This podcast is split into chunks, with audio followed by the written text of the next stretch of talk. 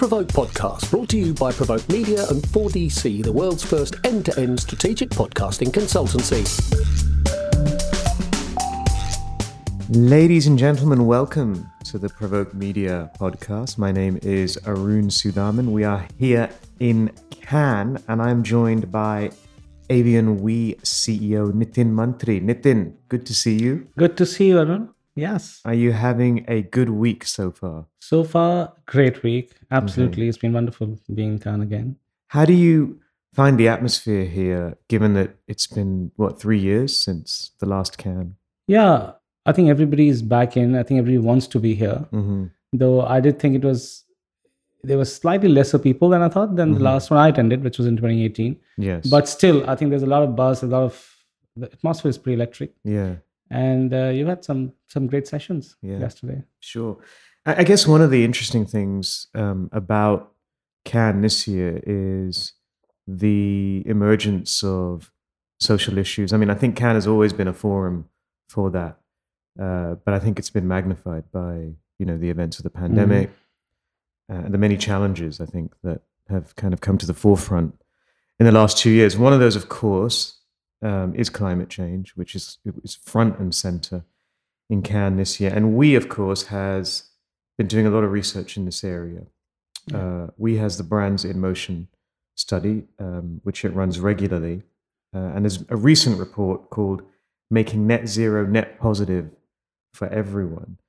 Um, so I wondered if you could perhaps, to start us off, tell us why there is a, a dedicated report with a focus on sustainability. Yeah. So let me give you a quick background about Brands in Motion, come to net zero. Uh, so Brands in Motion is in its fifth year now. Mm-hmm. And we've surveyed more than uh, 90,000 plus people, B2B decision makers. It's conducted along with YouGov. Um, and I think what we've been focusing on, the research focusing on really expectations from brand actions and investments. It talks about forces affecting the market at a macro level and expectations for purpose initiatives, right? And mm-hmm. this current net zero pulse uh, bravery mandate survey, it's talking about how the, what the pressure is on brands to tackle the big issues, right? So the global pandemic accelerated climate change, mm. really, you know, and social tensions are really transforming at our lives at kind of very high warp speed, so to speak. Mm. Um, and in the um, more than ever now, I think the times are calling for bold, brave action on issues that matter to people, to them, to their community, and the world, right? Mm-hmm. And I'll give you little statistics. Like in the last two years, the number of people who expect brands to create stability rose by 30%. Mm-hmm. So people are really looking at brands more and more to say, okay, what can you do to help help us? In 2021, brands are facing highest ever of expectation that they do good in the world, right? Right. So, mm-hmm. so more and more consumers are are expecting socially responsible and sustainable practices across industries right? So mm-hmm. that's where we are. And and within that the big thing is around esg uh, sustainability for key decision makers in every boardroom. Right. Yeah. And we, we've definitely seen the emergence of esg as a huge driver over the last couple of years yeah. um, which is good to see. And i think it's, it's good for the public relations industry as well no doubt. It, it plays to the industry strengths the the report talks about um, a just transition. Um, mm-hmm. what is that, and and how can brands play a role in that? Yeah, good question. So, so you know, if you look at the annual UN Climate Change Conference, which is the, the COP, and the World Economic Forum in Davos, C-suite executive discuss writing expectations from climate change, right? Mm-hmm. Um, and the idea is moving from lofty sustainability commitments to strong and equitable impact across markets. Mm-hmm. Um, but what happens when the C suite and these leaders leave the conference and summits? Right. Right. So what, what happens after that? How are those intentions and aspirations really playing out on the ground, right? And that's where the concept of just transition comes in. Mm-hmm. Uh, the idea of just transition recognizing that communities most impacted by climate change are often the ones without adequate resources to mitigate it. Mm-hmm. And I come from a developing market as well, uh, mm-hmm. uh, like India, right? So transition to a more sustainable economy must therefore consider the needs of those the needs of workers, marginalized communities, and emerging economies. Yeah. And as as the kind of world moves away from carbon intense industries to more cleaner energy systems, I think how can the wealthier nations and the private sector help accomplish this by investing in more sustainable infrastructure, you know, in across markets, right, and help these marginalized communities or developing economies to actually come up the cleaner uh, energy space. Really, mm-hmm. that's what just transition is. You you made a very interesting point. I thought, you know, what happens when companies leave these events and so on. We, it's it's an ongoing question. I think there's there's no doubt that companies are more committed um, to tackling climate change, and mm. we, we, see that with all many types of businesses. Um, do you th- do you think we're seeing a genuine change now in terms of how brands and business tackle issues like climate change, tackle uh, ESG issues, um, or do you think perhaps it's still more of a compliance mindset? No, I think there's a change. There's a clear change, especially in some of the larger groups, larger companies. You know, we're we're kind of, in my view, approaching like an ecological event horizon, right? The point of no return. So everybody needs to step up, and they recognize that, right? So um, so let's be clear: the brands that do this really well will, even if everyone is tackling the idea of a just transition and the USP is lost, will still do well. Those brands will still continue to do well. The, the, the more you stand out for your action, the better you'll stand out against your competition as well. Um, the expectation now goes beyond, I don't know, Coca-Cola suggesting you recycle their mountains of bottles, mm-hmm. or BP uh, talking about the idea of minimizing one's own carbon footprint, right? Mm-hmm. Putting the onus on consumers while they still um, would drill fossil fuels, for example, right? Mm. Greenwashing will always do uh, more harm than good. So the best businesses are now seriously investing in the future of the planet. I mean, Microsoft's commitment to innovate to tackle uh, their scope of three emissions, right? Be carbon neutral by 2030 and negative by 2050. Mm. Uh, Lever's commitment to be, uh, I think, their supply chain to be plastic free by 2030, mm. or uh, L'Oreal, right? So all some of these big brands have made some serious commitments, and I think they're walking the talk. Mm. We've just started in India working with Godrej, right? And uh, they're doing some amazing work around the mangroves in Bombay. It's the green hmm. lung, and we actually saw we are seeing flamingos come back oh, wow. into a city like Bombay, which I think is amazing. Yeah, it is. Um, that's a, a really interesting point as well. And one I wanted to ask you about. Obviously, you're based in India. Um, a lot of these reports, I think, they take a global view, right? Um, yeah. And and sometimes it's it's somewhat focused on the US and the UK and Western markets. What does this all look like in India? Do you see the same commitment? Um, are there any specific differences there? Um, no, I think the commitment is strong, mm-hmm. but I think it's still at the much larger corporate mm-hmm. companies level. Uh, so as you know, some of the big groups like the Tatas are doing it for a long time. Yeah. Um, in fact, they've been the first one, the first few ones to launch the EV, mm-hmm. and it's doing really, really well. Yeah. So it's really picked up. Um, so, uh, so if you look at the big Indian industrial groups, yes, they are investing. Yeah. Right. Godrej and Boyce, I just gave you that example. They're doing some amazing work around the mangroves in Bombay, uh, the Mahindras or the Tatas. Um, by default, some of the MNCs that are operating in India will have that. They'll have to do that in India as well. So whether right. it's uh, whether it's uh, like I mentioned, Microsoft or L'Oreal, yeah. will start ending up doing that in India. So is the commitment real? Yes, but it's still at the right higher and, top level. And how about ESG issues more broadly? I mean, are you seeing that as a driver in terms of the work that you're seeing? oh yes, yeah, right. yeah. I think we're seeing more and more work coming around ESG. Yeah. Um, while there's the whole environment and sustainability practices uh, we're doing, there's also a lot big focus around governance issues. Mm-hmm. Um, you know, if you look at the larger unicorn space in India, mm-hmm. in the recent past, there's been a lot of governance issues that have come to light mm. with some of the. I mean, you must have read about some of the cases, right? Yeah, Sure. And I think I, you're working on some of them. we are, yes, absolutely. So governance is coming to be a key play as well. Yeah. So yes, uh, to answer your question, absolutely. So I think right, especially investors who are looking at big unicorns, they're going to look at seriously about the governance issues mm. now uh, the larger companies are going to focus more on environmental sustainability practices. If you go on uh, websites uh, or e-commerce sites, you'll see a lot of people now trying to buy more environment-friendly products. Mm. I mean, the Brands in Motion report talks about how consumers, including in India, are um, really uh, basically engaging with brands who are who have a responsibility to society. Right. How is the regulatory regime in India when it comes to mandating ESG, CSR commitments? Because I think that's a really interesting angle to this, and and and potentially it's quite different in in many Asian countries. Yes. Um, India was one of the first few countries to mandate the 2% mm. law. If you have 2%, your 2% of your profits above a certain, certain threshold needs to go back into CSR. Mm. And it's very well defined. so Yeah. you can get penalized if you don't do it. Right. Um, and that's worked really well. I mean, I know so many of our clients who and other companies who are using uh, using that law as well to one invest not just two percent but much more. Mhm. So it's actually given a fillip to the investment in CSR. Right? Yeah. So it's not just people are just not saying, "Oh, I'll invest two percent," but they're actually ending up investing much more. Right. So um, on the on the other regulatory side, I think the government is really pushing for clean energy. Yeah. So the EV, as you can see, you know, while um, while there are auto car makers who want to move from fos from kind of uh, petrol, diesel to hybrid and then to EV, but I think I think the Indian government is keen to just go straight to EVs Mm. as long as we can fix the infrastructure. Yeah. So you know, India, uh, it's not the first time that India's jumped, Mhm. um, uh, you know, jumped a technology yeah. right? Right. So you know, leapfrog Yeah. the technology. So can we do it this time? Maybe, maybe not. I don't know. Mhm. The jury's out on that. If we can get infrastructure in place, we probably can. Yeah.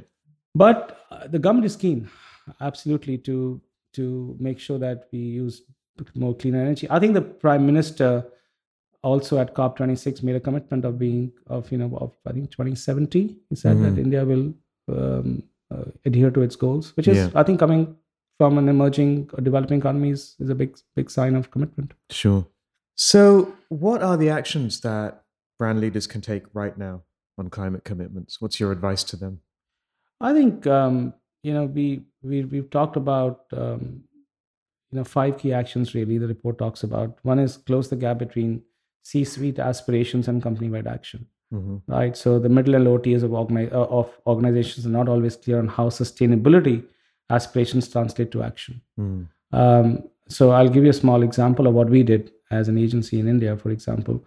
Uh, when we had the deadly second wave in Mhm. India last year, we actually took out a program which was built for and by the employees, Mm. which is a, campaign on COVID, um, uh, on COVID appropriate behavior, behavior and vaccination called Puri Tayari Hai Kya? Mhm. You know, are you ready?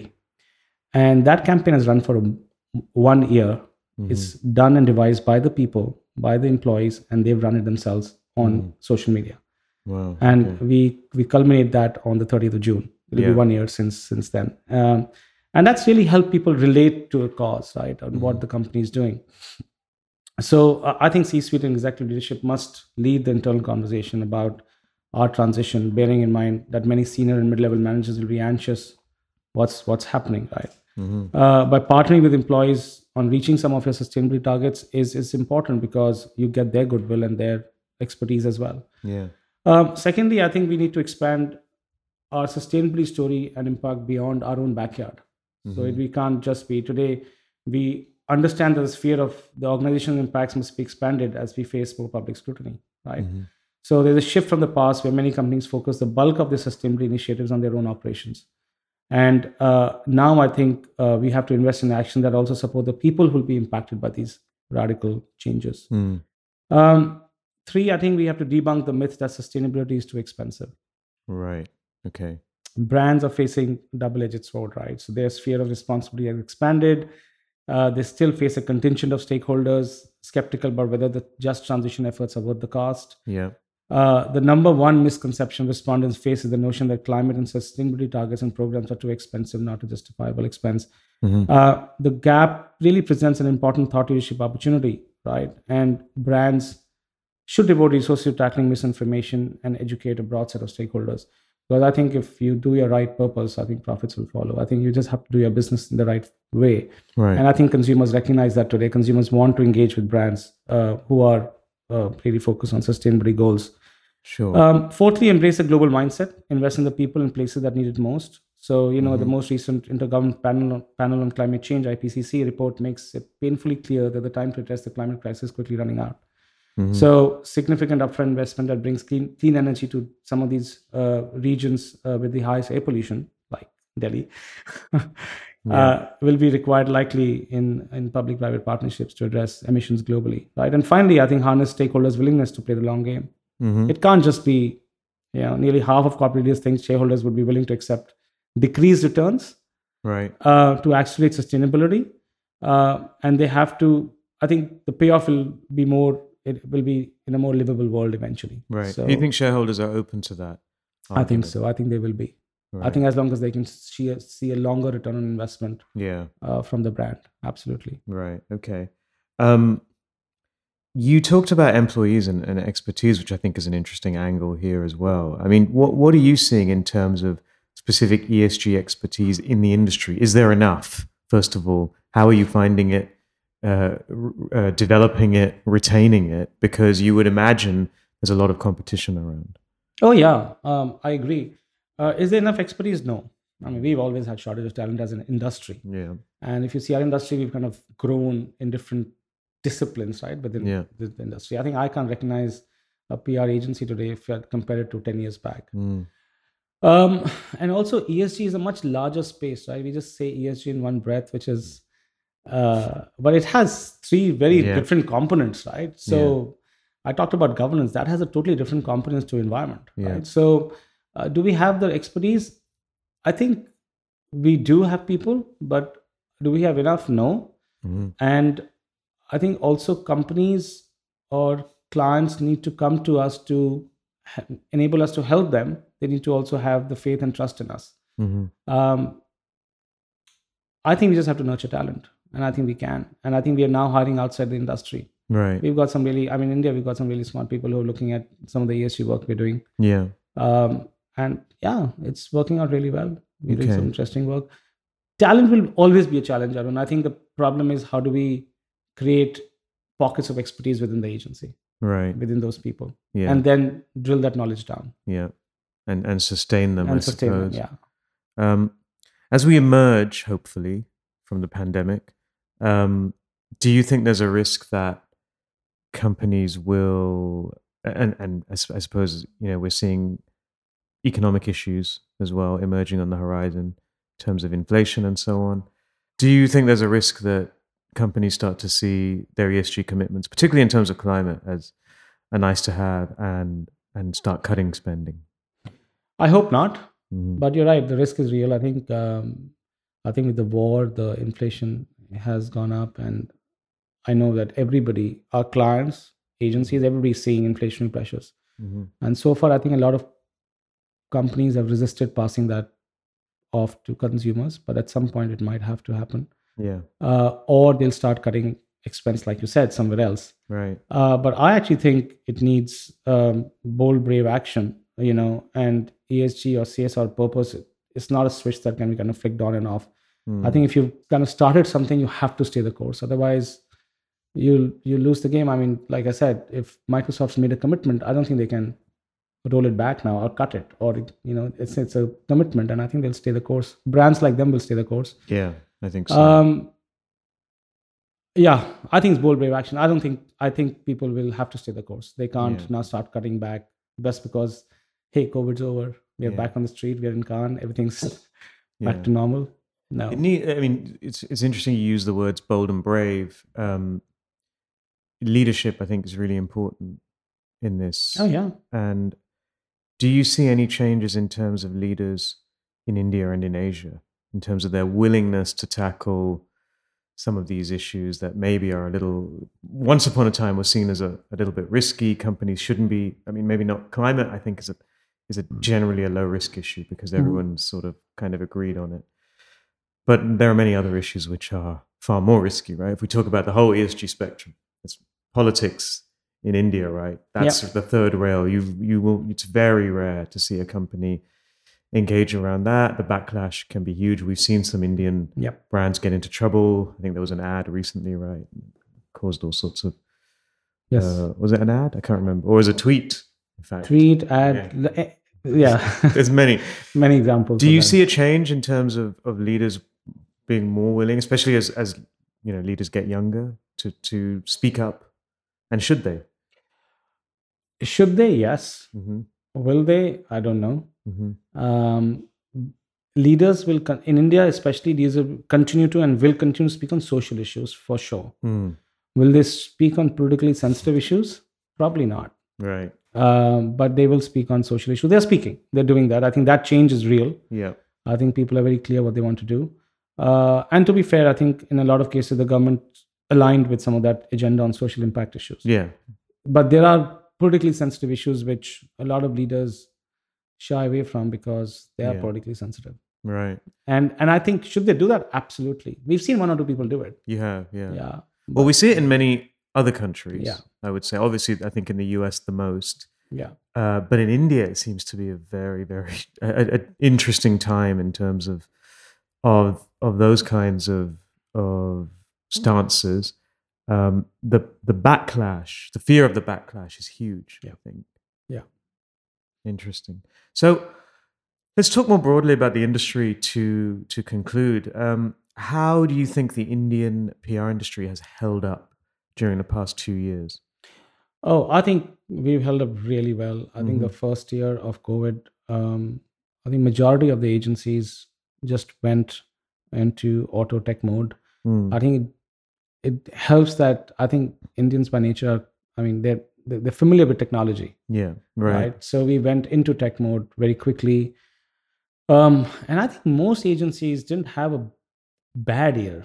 Mm, They had a tough year, mhm, and I think for most margins remain strong. mm, Uh, yeah. maybe there was a small dip, you know, three, four, some cases 10%. But broadly, I would think the agency was largely flat or just under flat Yeah. in 2020. Uh, 2021 has been a great year. Yeah. So it's been a good year. It's good for us for sure. And I know that speaking to a lot of agency leaders, they've had 2021's been a good year for them. hmm Uh, you know, also because I think 2021 we still remain home.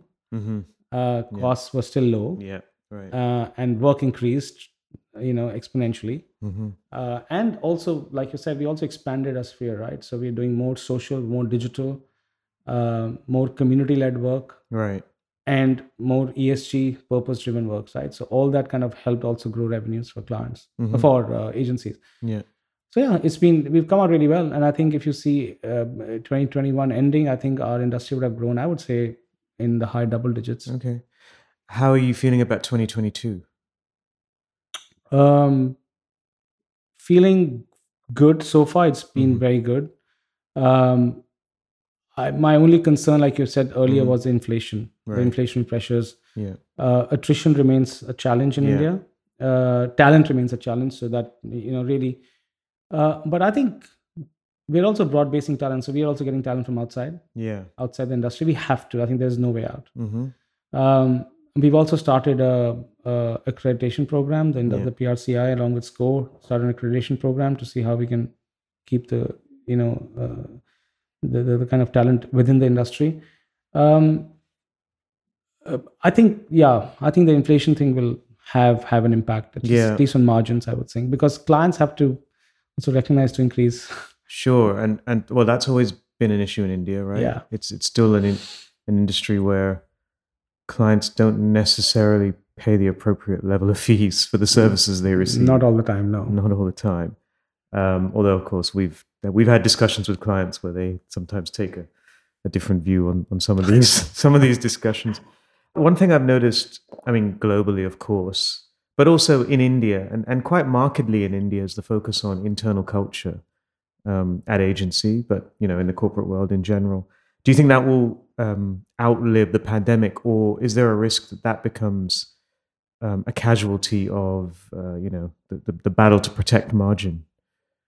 You mean people coming back to work? Not just people coming back to work, but uh, agencies, for example, investing in the, in their workplace and making sure that they are trying to provide the best possible culture uh, for their people. I hope they don't cut back. Um, I don't think so. I think I think whoever I've spoken to within the industry, people want. I mean, one, people are coming back. They want people to come back, and people are coming back. yeah, I mean, we are at twice a week back in office, and it's really good to see people back in office. And we've started doing a lot of, you know, the team building kind of exercises. We Right. started to engage with people much more, and I think getting people back is going to help attrition, yeah, slow down attrition, because I think a lot of people didn't meet anybody yeah, they had no bonds they had no reason to stick around because they don't have any so to speak bonds or friends in the Mhm. agency itself so now they have they're seeing meeting they're Mhm. going out with each other so i think that it'll help attrition i think people will invest they ha- i don't think we have a choice yeah. i think if you don't invest people are not going to stay back Yeah. I You mean know? that I think that this has been one of the sort of best byproducts of Yeah. the last couple of years. Yeah. It's, it's made many agencies realize how you know culture is non-negotiable. Yeah, totally. And and in my view, it's very difficult to create culture. Uh, if somebody can do it, great. But difficult to create culture remote. No, but I've been impressed at some of the yeah. I'm the sure. efforts. Yes. The, you know, it's been it's been good to see. I hope it does. I like you. I hope I hope it it continues. Nitin, thank you so much. Thank you, Arun. For your time. Have a, a safe journey back, and hopefully, I'll see you again soon. Yes, thank you. Pleasure talking to you.